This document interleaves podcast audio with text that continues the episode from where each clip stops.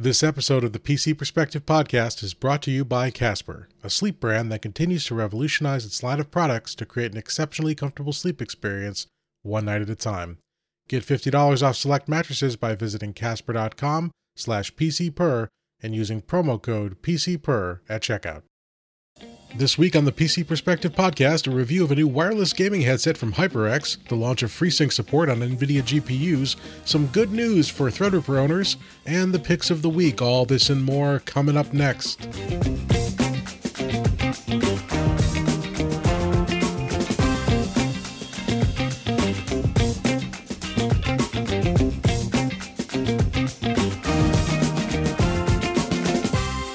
And welcome to the PC Perspective Podcast. This is episode 529, being recorded on January 16, 2019. I'm your host, Sebastian Peak. I'm Jeremy Hellstrom. I'm Josh Walrath. And I'm Jim Tanous. And we are back after our marathon CES podcast recorded just five days ago, I think, four or five days ago. And uh, there's still more to talk about believe it or not, in the last five days, some things have happened. Some thing was reviewed, and uh, we're going to talk about it. Uh, I guess we should mention that we're doing this live. And so if you want to be notified of live events, you can join our spam list.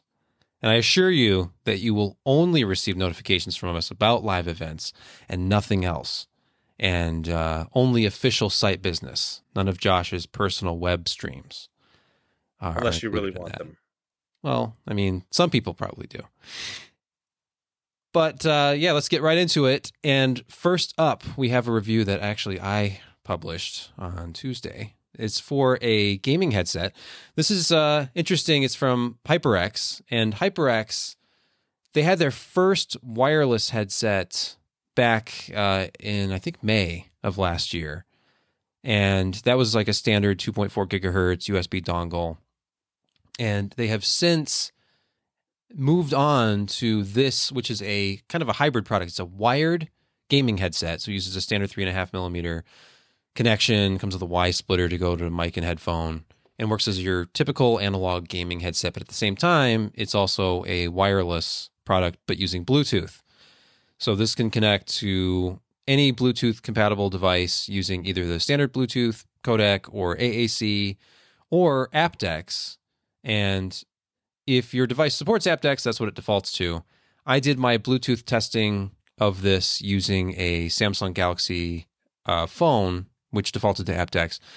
And uh, I'll cover listening impressions here momentarily. First of all, just real quick run through on the the headset. It is a very lightweight headset.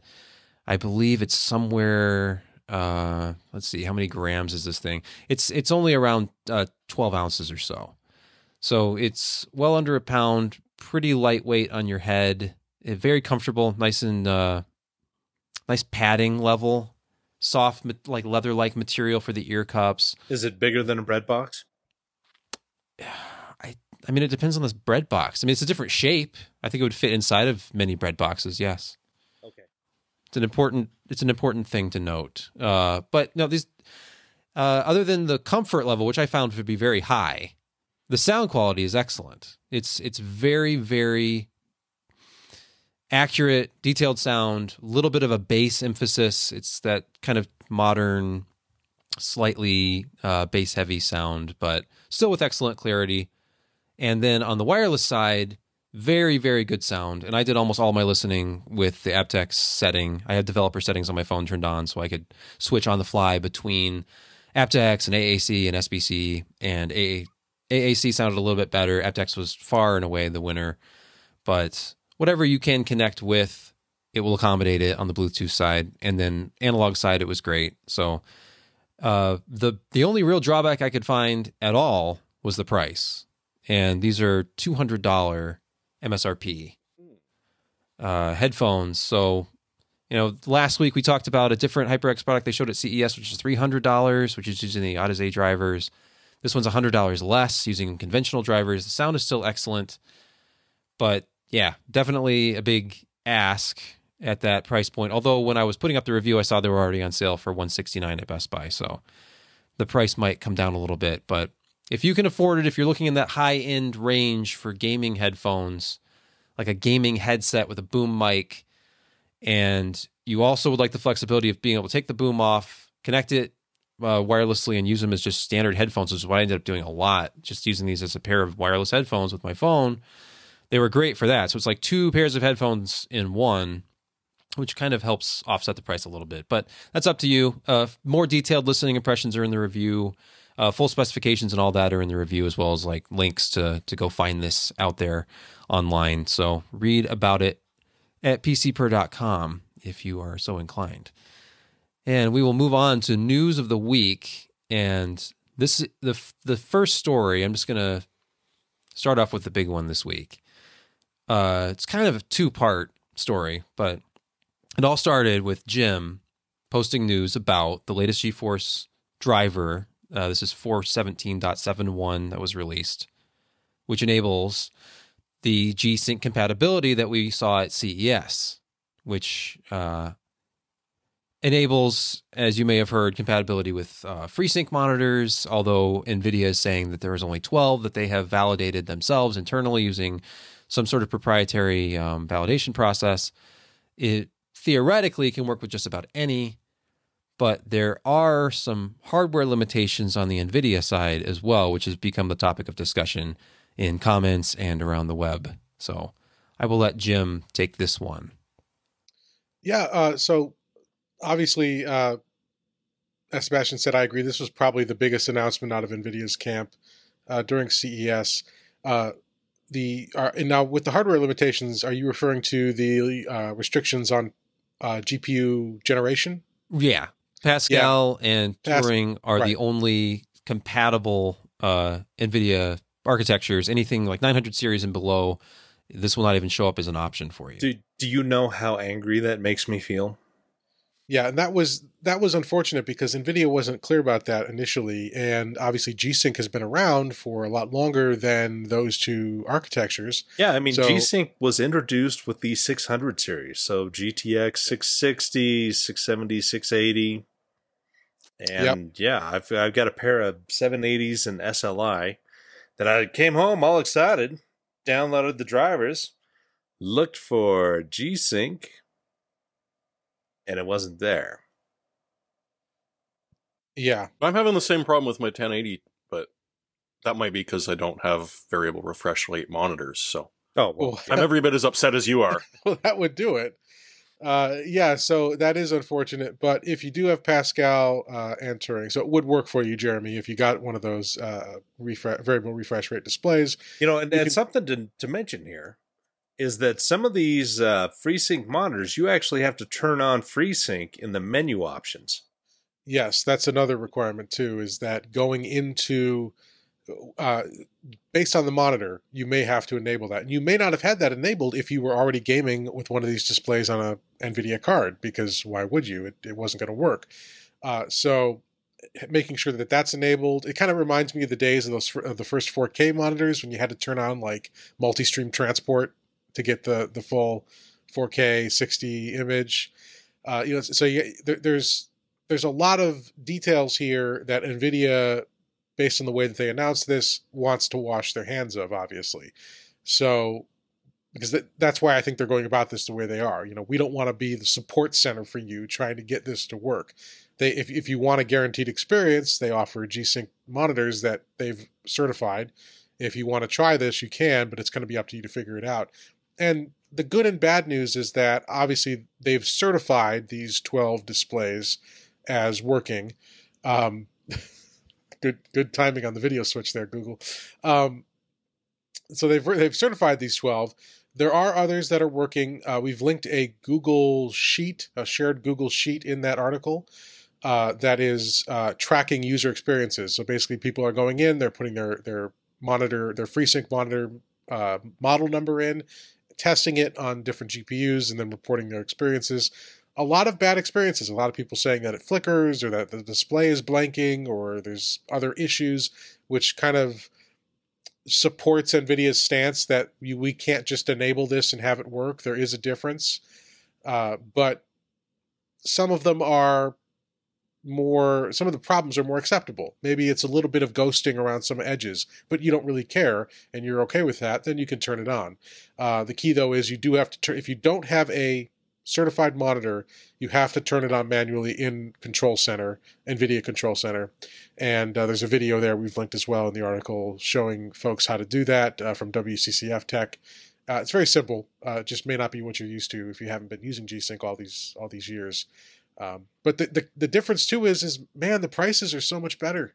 You're not paying for that G-Sync hardware. So as I was putting together the list of displays that are certified and linking them over to like Amazon and Newegg, you know, G-Sync monitors, I'm used to spending four, five, six hundred dollars and up, and you're getting 24 and 27 inch FreeSync monitors for two to three hundred dollars in many cases. So it's enticing. It's worth trying out. I wouldn't necessarily go out and buy a FreeSync monitor uh, just to use it this way, unless you're sure that it's one of the certified ones. But if you have one already and you weren't able to take advantage of variable refresh, this is the time to do it. I guess the issues that they're having with in terms of like, you know, blinking and that, a lot of these things are are easy fixes. I know I was talking to Tech Wendell and uh, he's got a couple of them. He hasn't uh, you know detailed them yet, but he's been working kind of behind the scenes to to get some of these things working and, and running like they should. And so, you know, don't be discouraged if if your FreeSync monitor is not on the list, the the you know the the recommended G Sync compatible list uh, because a lot of things are going to work. And like you said, you you link that uh, that Google Docs where people have been going through and saying, "Hey, this works, this works, this has problems, whatever." That's good to take a look at. Don't don't despair. There are probably going to be people working on a lot of little fixes here, so pay attention, and uh, you know you're you're going to have a better experience in gaming if you've got an Nvidia card and a FreeSync monitor. It's it's a free upgrade mm-hmm. which is wunderbar. So if you have a little bit of difficulty along the way, well, it was free, so it's just something to chip away at. Learn a bit more. It lends, I guess, the whole thing lends a little bit of credence if you want to trust what NVIDIA was showing at CES. They were showing some examples of monitors that did not make their select list of 12 that had there was one that was blinking very badly. There was another one that was ghosting very badly, and they were kind of showing like the the worst examples. But not every monitor has the capability of performing the same, and certainly not with variable refresh, different ranges, different capabilities, and obviously I think some people are the ones who were complaining that it was working, but they were getting blinking, that sort of thing. They are seeing some of that. But I, I think I thought it was kind of interesting to see, I, guess, a little bit of the backlash in the fact that only newer hardware is supporting this feature at all. Uh, you would think somebody running like 700, 800, or 900 series uh, graphics, they're the ones who might benefit the most from variable refresh. If they have a monitor that can go down a little bit, they can get smoother uh, results at maybe a lower frame rate. And if you're running 10 or 20 series hardware, then you probably already are at high enough frame rate that you could get that kind of like VSync experience on a even a 60 hertz monitor that's pretty smooth. So, uh, in any case, like like we said, it's free. It's it's it's something extra, but of course, uh, not everybody will. Well, I guess you can't really ever make anybody happy. You can't make everybody happy. Uh, let's move on. The next news story on the list is actually this is from Jeremy. This is about the Numa disassociator from a company. I think it's CorePrio. Prio. I I mean I would go with Prio. Uh, I honestly have no idea why, but just seems right. But that's the software. It's uh you get it off a Bitsum. It's happily open sourced and interesting.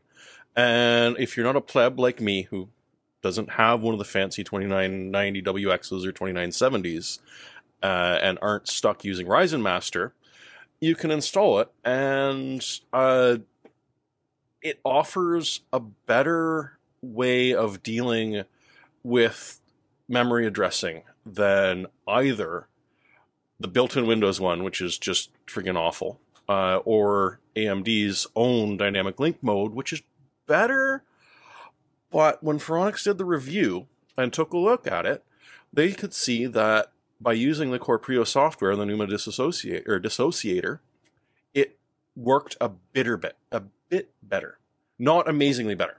Uh, we're talking a very, very small amount, but it's noticeably better than the people who made the processor, which suggests this might become more interesting for Windows users as they go forward, uh, especially if you're, when you're looking at these workstation class or if you're insane and want to try it on an EPYC, which could be a possibility as well. So it's going to be interesting to see how this develops. It's relatively new. I think it was out for about a week now. And, you know, it, us Threadripper users aren't exactly the biggest crowd going, but there's some of us and we really like screwing around with our hardware. It's fun. So if you've got an acceptable processor for it, give it a shot. Or switch to Linux and don't worry about it. Yeah. And you can you can read the in the article you linked to the Phoronix article where they were doing this uh, benchmarking. Um, speaking of AMD, uh, next up we have a a news post on an interview that uh, it was actually HardOCP that conducted the interview. Kyle over there, Herc, Herc, Herc, with uh, Scott Herkelman. Yes, and uh, he was discussing you know the CES news, Radeon Seven. I read through this. A lot of good information. He shared some details that we didn't have before, like uh, he was asked about HDMI support and some other things. But uh, did you have a chance to go through the whole thing, Jeremy? Well, I mean, spoilers first here. Sadly, he didn't spill anything we didn't really already know. I mean, that was sort of the hope of it was that, you know, he let something nice slip. But I mean, for the most part, we know that uh, the card that Lisa, Dr. Lisa Su was showing, the, the triple fans, will be essentially the card that you're buying if you buy directly from AMD. Uh, it will, it, it's rated for 300 watts and it is obviously going to use two 8 pin uh, PCI power connectors. But I mean, even when they're pegging him for, you know, is the MSRP going to be perfect? Well, it might be, it might not be.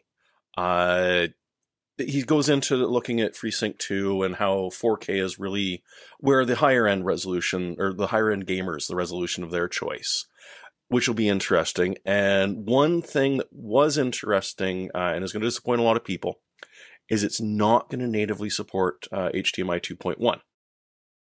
They, they were talking about possibly an external adapter, probably an active uh, display port, which would let them do it.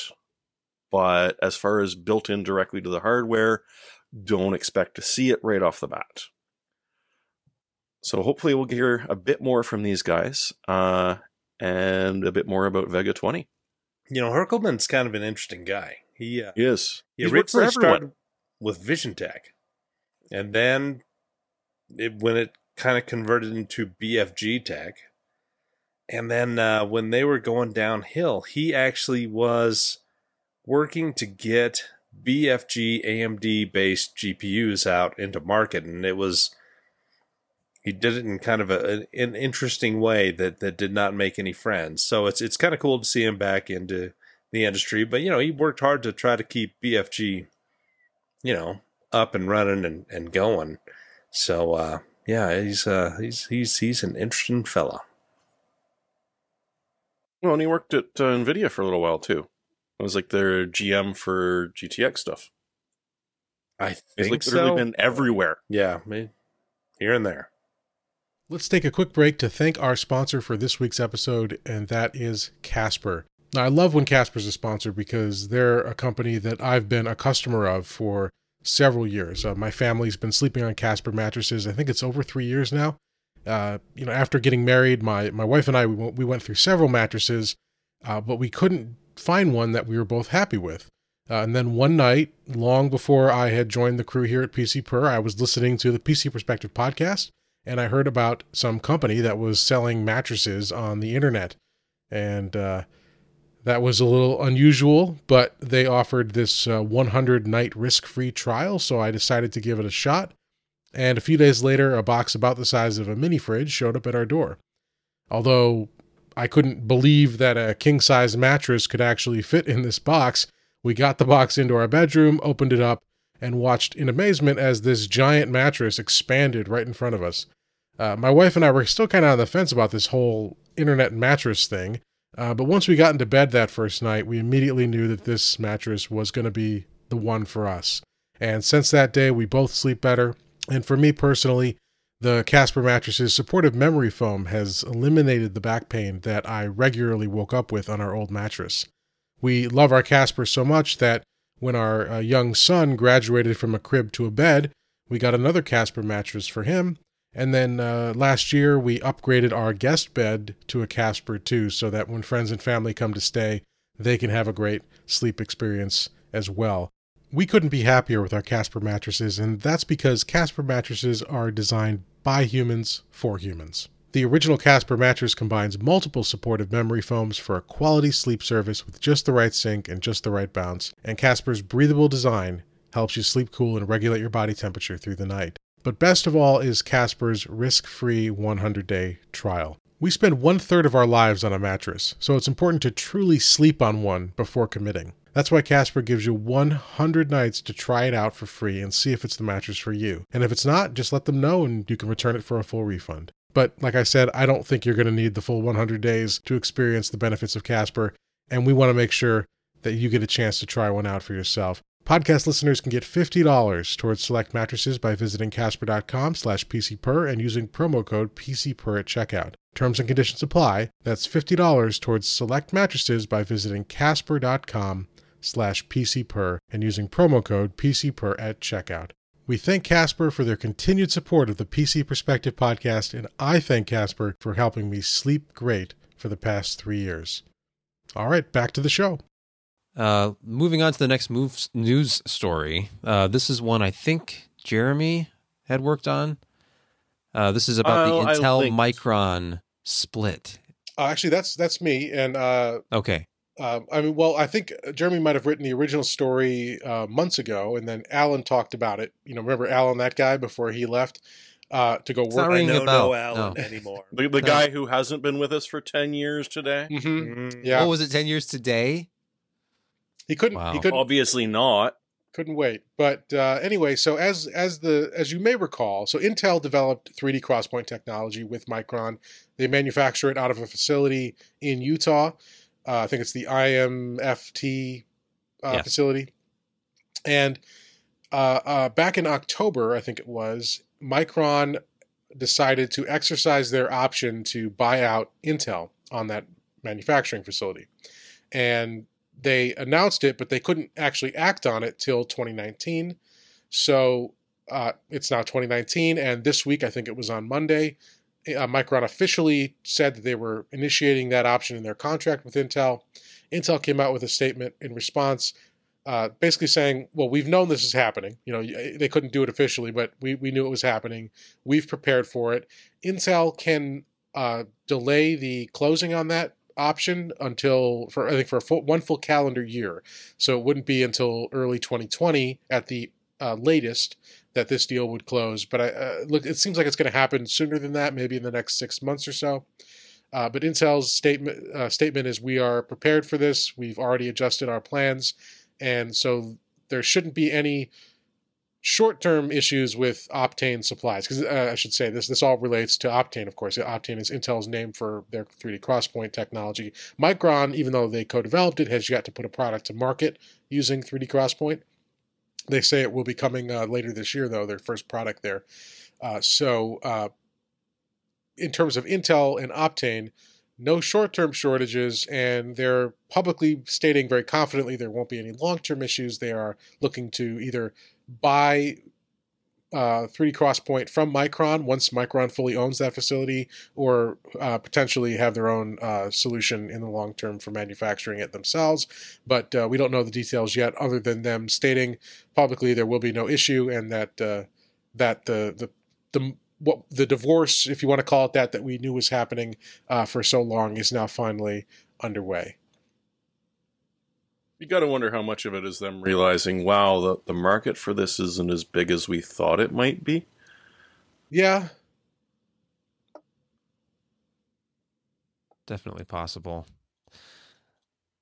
Um, this is totally unrelated, but I found this interesting, and we'll have to see uh, exactly what this means for Windows 10 users who may not be as in love with Cortana as Microsoft would like them to be. But uh, news today, I saw uh, Mary Jo Foley tweet this, so I went and checked it out. Microsoft, in their latest insider build, so it's build 18317, has separated Cortana from search.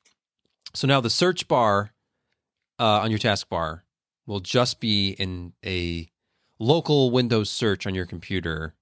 And then Cortana is a separate application, which is their, as they say, of course, their voice first assistant that everybody knows and loves. So that is, apparently some people have already been testing this. It's coming. Uh, and my first thought was, does that mean that if I go through all of the steps required to remove Cortana or permanently disabled Cortana, uh, does that mean that it will no longer take Windows Search with it, which was the the old problem? So we will have to see how that works. I don't know if anybody else here feels maybe less. I, I, I am less than charitable when it comes to Cortana. Yeah. I, I work in a 300 plus person computer Hi, company. let's get you set up to a network. Oh, Shut up, Cortana. Cortana. And uh, you know, it's just and, and every once in a while, Cortana still every once in a while just decides to take up tons of resources. So people on laptops running on battery, their fans spool up, they're saying that things are running slow and their battery just dies. And I hate Cortana. You can't turn it off with well easily without. Yeah, you can. well, you can, but you GPO, remove man. other functionality. Uh, GPO. I've been testing it out at work and it hasn't interfered with a single thing yet. That's that third party application that disables telemetry and stuff, right? Uh, no. No, No? that's that's uh, GPO. That's the group policy. Oh, group policy. Okay. I'm thinking Or of the uh, third party app I was looking at today. As long as you've got a professional or enterprise, there is actually a spot. Really? Okay. And it actually disables the process. Oh wait, did I link to the wrong one? I think I did. But yes, it disables the process.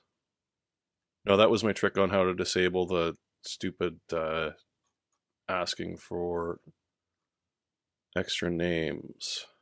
For me, the thing about Cortana was always that I was willing to give it a shot, but in order to have it really be effective, you had to use Microsoft services. You know, like I had to have my email in the Mail app or in Outlook, and I had to have my calendar in the Windows 10 Calendar app. And it, it can tie into certain third party services, and maybe it's better now because I honestly haven't tried to use it in about two years. But when I was first trying to just see if it could work, I, I wasn't willing to do that. I don't want to use those apps. I want I'm in I'm either in Gmail or uh, in my uh, cloud based Exchange uh, email, but not through Microsoft. Um, I don't use ma- uh, the the Windows Calendar, and when you're not using those things, it just wasn't it wasn't helpful to me, and uh, I don't know what the point is. You know, it, Microsoft seems to be more open to third party integration these days. Um, it's like the People Bar, you know, the People Bar which is being killed uh, because it, it didn't have enough third party integration. Nobody used it. It's kind of a kind of a similar situation. Um, yeah, I mean, I, I was actually just now looking because every time I'm using my laptop, the only Windows 10 device I use on a daily basis, I'm annoyed whenever I go to the process manager for some reason and see, you know, maybe it's only 4%, but I don't like having CPU cycles on a mobile device wasted by a process that I'm not actually using because I disabled everything with all the sliders, but it never actually stops running. But come on, man! The the voice is from. Halo. How cool is that? Yeah, I've. I- About as cool as Halo is. Yeah. And after about seven years, she goes insane. I, I went I don't want to go insane. So I just don't, I don't use it at all. I don't like Bing search and I don't like Cortana and I don't need it in my life. And actually it was funny because I was just going to look at how many what kind of system resources it was using on this computer that I'm streaming from and it turns out this uh, this is a Windows 8.1 computer so it doesn't exist on here. Um Good God, you actually have a recommendation reasonably for moving to Windows 8 yeah, or 8.1. for mission critical things where you can actually, you know, control updates completely. Like I decide if I want to update the system, it will never restart on me. I use this for now. And someday I'm sure it won't. Uh, Skype won't work with it anymore, and other apps won't work with it anymore. I'm sure, but while I can, I'll still use Windows 8.1. Uh, applications uh, for testing graph. That was a terrible uh, transition, and I don't know what I'm saying. But let's move on. Port Royal news about. Are, are you going to sing Port Royal? I don't know Port Royal. In Cortana's voice? No, no, no, no, Lord. Oh, I've never run Port Royal. Oh, you mean Randy Marsh? okay. RTX has gotta be. You love it when I sing. Okay, everybody cringes when I sing, but that's the point. It elicits a response, That's true. and in this I case, cannot it is argue negative. Yeah, I, so I'm not sure it was better. negative. I just I kind of felt nothing for a few moments. I oh, felt numb. that's sad.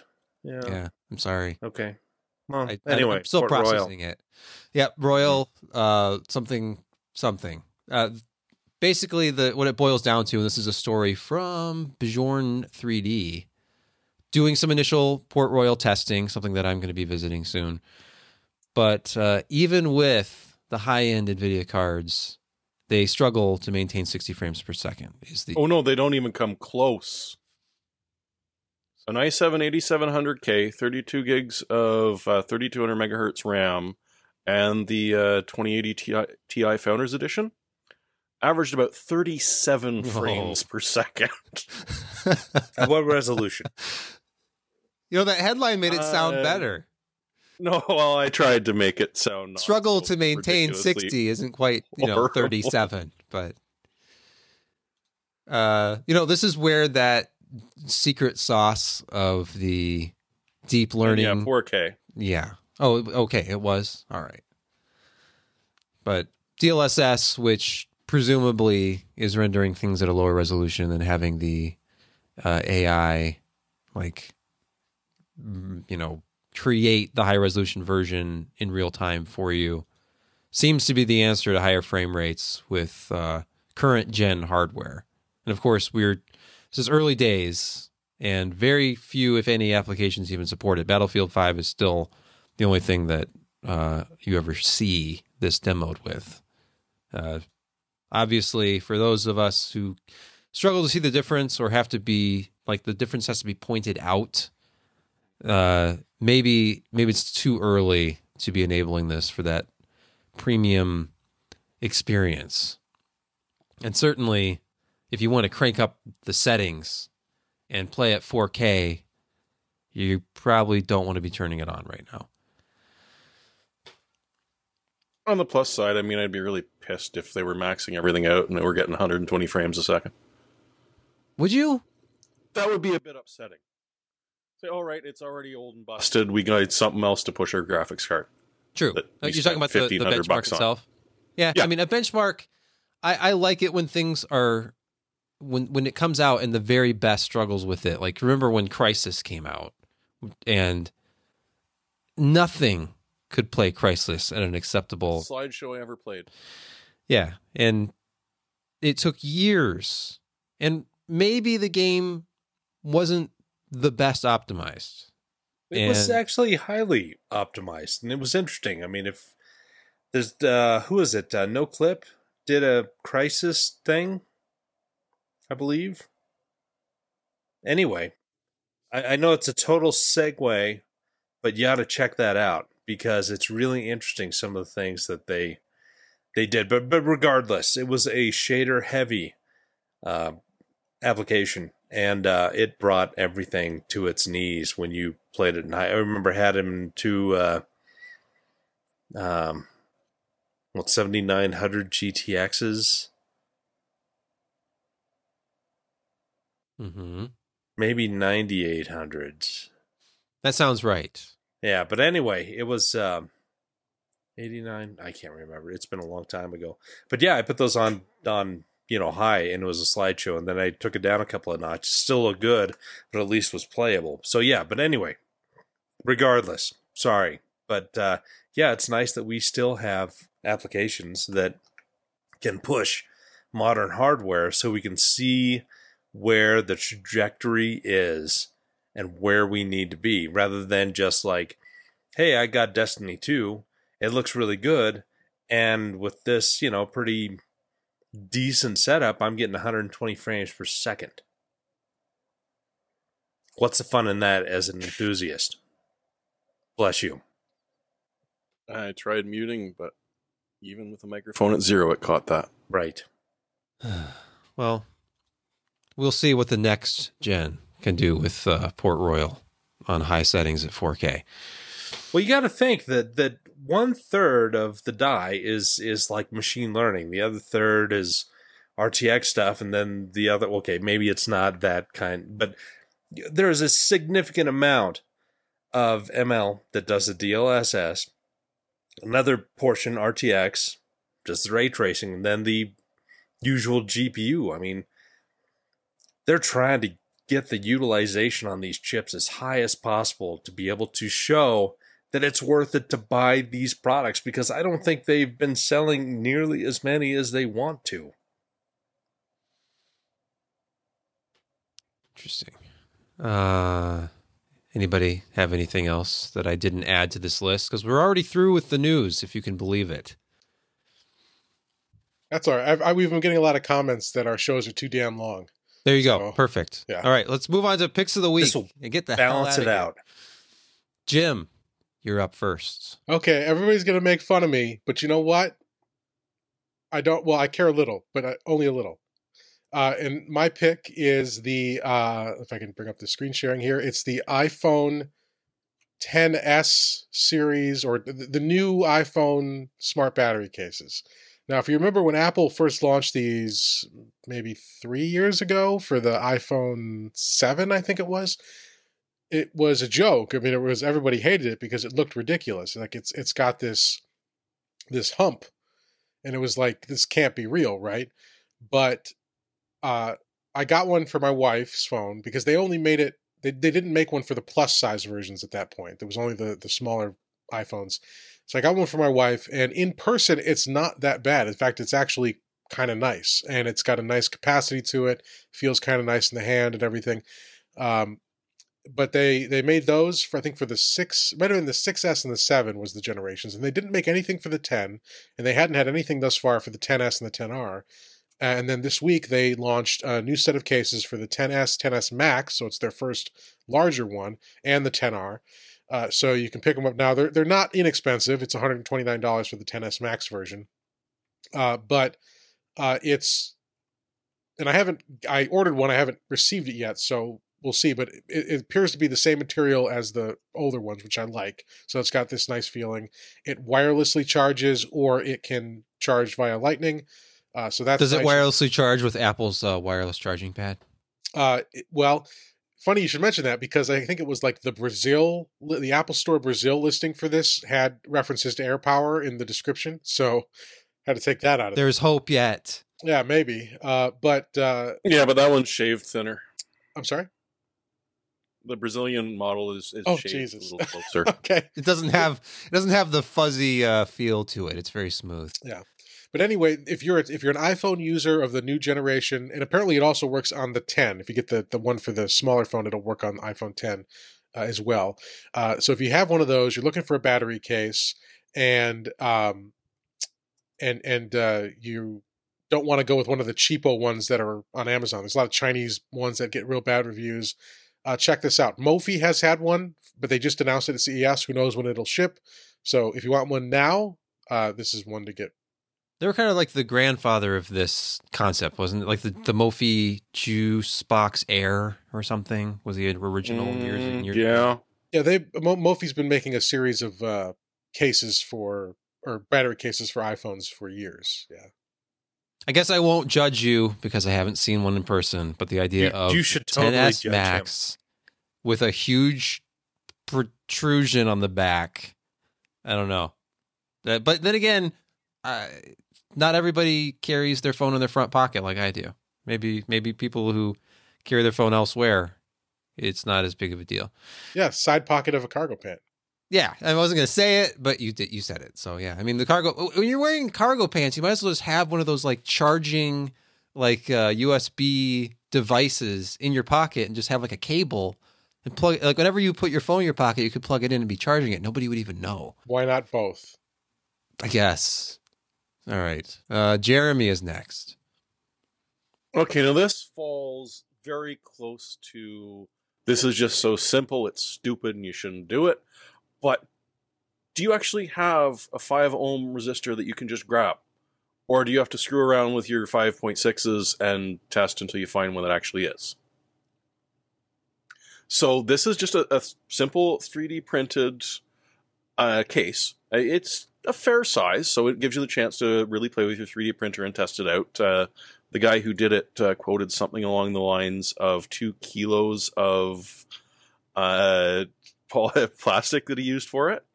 Yeah, two kilos of filament to do it, and 100 hours to print it out. So it's not just for sorting out your resistors, but it's also a neat little project to prove your 3D printer is worth what you spent it for.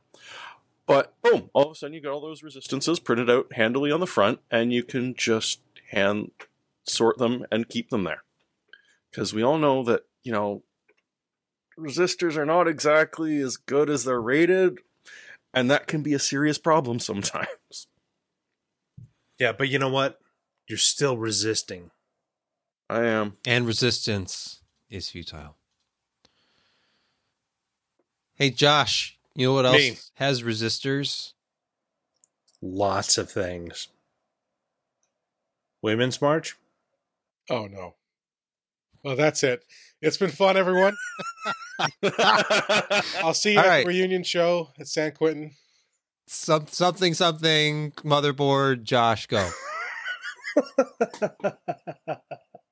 uh, well, anyway, it was a nice run.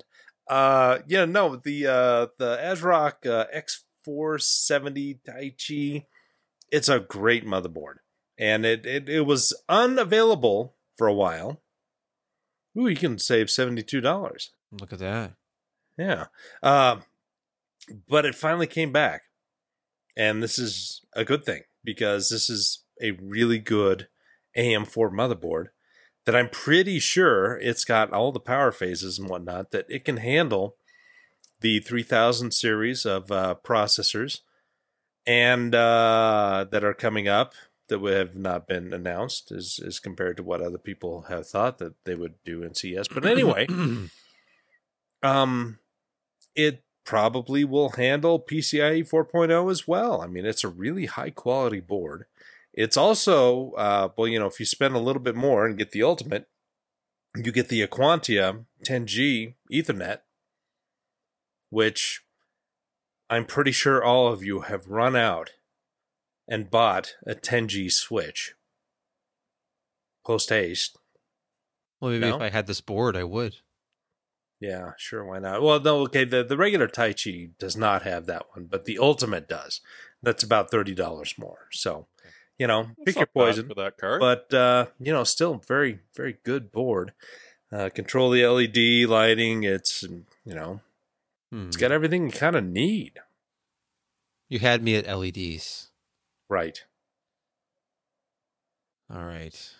Let's see. Oh, me. I'm next. You know what? Instead of something strange and out of print or some kind of vintage component that's impractical, here's something very practical. I picked a pair of headphones I just got, actually. These are about 30 bucks on Amazon. And I've been a Koss fan since I was a little kid because when oh, I Koss. Yeah, this is a legend in the industry, man. The KPH30i K. And I think the K at the end of this one is just because it's black, although it's more of a gray. But I thought it meant it was overclockable. Yeah, well, yeah, the multiplier unlocked because they're analog, okay, so you can drive them as as hard as you want, as hard as your headphone amplifier will allow them to go. I actually have them right here. And what's interesting about the design of these they're very lightweight, mostly plastic. They have like this silicone layer oh, okay. that actually sits against your head, so it keeps them from moving around. And then it adds That's like gonna feel good on my bald skin. Yes, it will. No, I didn't think about that. I should shave my head and try them. You should. Uh, but you know, otherwise they're pretty lightweight. If you've used Koss headphones, they have kind of that Koss sound, like the Koss Porta Pros, which I've had for years. They have more bass than you'd expect from a lightweight open ear headphone. So they have a very full sound. These actually sound a little bit more balanced to me than the Porta Pros. The Porta Pros are very bass heavy, even though they have a small driver. These are not. These are more balanced. These have. Uh, I compared them to the iGrado, which I think it was replaced by the E Grado, which is their uh, entry level like 40 50 dollar Grado headphone that uses like the SR60 drivers, a version of them. But that kind of sound for 30 bucks and very very comfortable, very lightweight. And some interesting little features. I'm almost done, but like the uh, the plug end, there's a, if you can see that, there's a little spring on it to just help with. oh, hey, uh, so it doesn't doesn't crack like Yeah. those Not Apple stupid. if you, if you have a phone that still has a headphone jack and you have this in your pocket, then a lot of stress is taken off of that joint where I have had headphones fail in the past. So just little touches you like see that. that? Do, do you see that? That's my S9. It's still got a headphone jack, Yes, the S9 unlike your. Apple crap. Yeah, not since the iPhone 7 has an Apple device provided an on-device headphone jack. Although you could argue, I guess, that the dongle is just an extension of the headphone cable or something, but it's like the weakest, thinnest cable I've ever seen. But anyway, uh, yeah, if you're looking for lightweight headphones and don't want to close like the headphones I'm wearing right now that isolate the world, if you still want to be able to hear the world around you, then these are a good option. Thirty bucks is dirt cheap. Yeah, and very good sound. These do not sound like cheapo headphones at all. These have a much better, fuller, richer sound than I was expecting. Yeah, Koss was was a big dude in the seventies. His his reputation got a little tarnished, but still knows what he's doing. I mean, they they sell five dollar headphones that sound like five dollar headphones, but they also sell really good stuff for less than I think anybody else really approaches when you get into like uh, this style, like lightweight over ear headphones. Anyhow, if you enjoyed this, uh, you can go to pcper.com slash podcast and watch and listen to all of our podcasts, going all the way back, perhaps to the beginning, or maybe you have to use the Internet Archive for that. But we've been doing this. This is our twelfth year of podcasting, and uh, it's been quite Yeah, a I journey. think I think number thirty is what's still available that hasn't been lost to the ages. Something like that. yeah. Yeah. I think the Internet Archive lets you go all the way back. I know I've been back to like December 2007. Hmm. It was you know a what's- very good year. Do you know what's crazy? What's crazy, Josh? I, I still had the same amount of hair back then. I was gonna say you're still wearing the same headset, but no, you finally you got a different headset. You you have earphones and microphone now, but that silver headset was legendary. Oh yeah, yeah. I've I've still got it somewhere. Behind- Oh Little yeah, it's- Grado? If you want to see It's it, just look at Jeremy's profile picture. Yeah, no, it's it's Yeah. within arm's reach. So- Oh god, those Logitech ones. Yeah. no, no, no. It was the uh, Plantronics. Oh, it's right. Oh, No, you're it's- us. You're right. Yeah. built to last. Uh, you can also follow us on Twitter. It's twitter.com slash PCPer uh, for, you know, updates whenever news posts go up and other things. And uh, you can follow the rest of us on Twitter. I'm at Sebastian Peak. I'm Josh D. Walrath, and these Don't are my forget the D. Don't forget that Josh D- is all about the D. But anyway, yeah, within uh, arm's reach. And mine died. I threw him out. Oh, Legendary. All right. Well, I, that actually is going to wrap it up. We've been doing this for less than an hour. Can you believe that? this is a nice change of pace. What's You know, I thought you'd like that. it was a short week, you know, having the podcast, the most recent one go up uh, Friday night or Saturday morning. So not a lot happened in the last couple days. Yeah. But more stuff is coming. I'm working on stuff. Uh, I don't know if you can see behind me. Couple- New audio. Yep, couple things that EVGA sent over that I haven't had a chance to finish yet, but that really fancy new audiophile approved sound card. Uh, we're going to be doing some RTX 2060 overclocking and 1440p game testing updates and all that kind of stuff. So that's what I'm working on in the next few days. Uh, but yeah, keep checking pcper.com. You should obviously make it your homepage, refresh it throughout the afternoon and evening of every day and morning, just all day. So uh, until next time, I'm Sebastian Peak. I'm Jeremy Hellstrom. I'm going with the flow, the Creflo Dollar flow, and say Josh Walrath. And I'm Jim Tanous, and I'm reevaluating my life choices. One of us, one of us. We could do a different outro, like, uh, you know, you can just take your pick. Obviously, you're going to be staying up all night editing this anyway, Jim. Mm-hmm. So, just more material. I got a lot to upload, just telling you. Uh, I'm ready to receive your upload. Please tell me you were at like 32 bit 192, sending him like AAC files. Close, but he hasn't told us where to stick it. Yeah, I got so it. Oh. we're I got to get that going. So let's wrap this All up. right. All right. Uh, Uh, anything else? No, let's just say good night.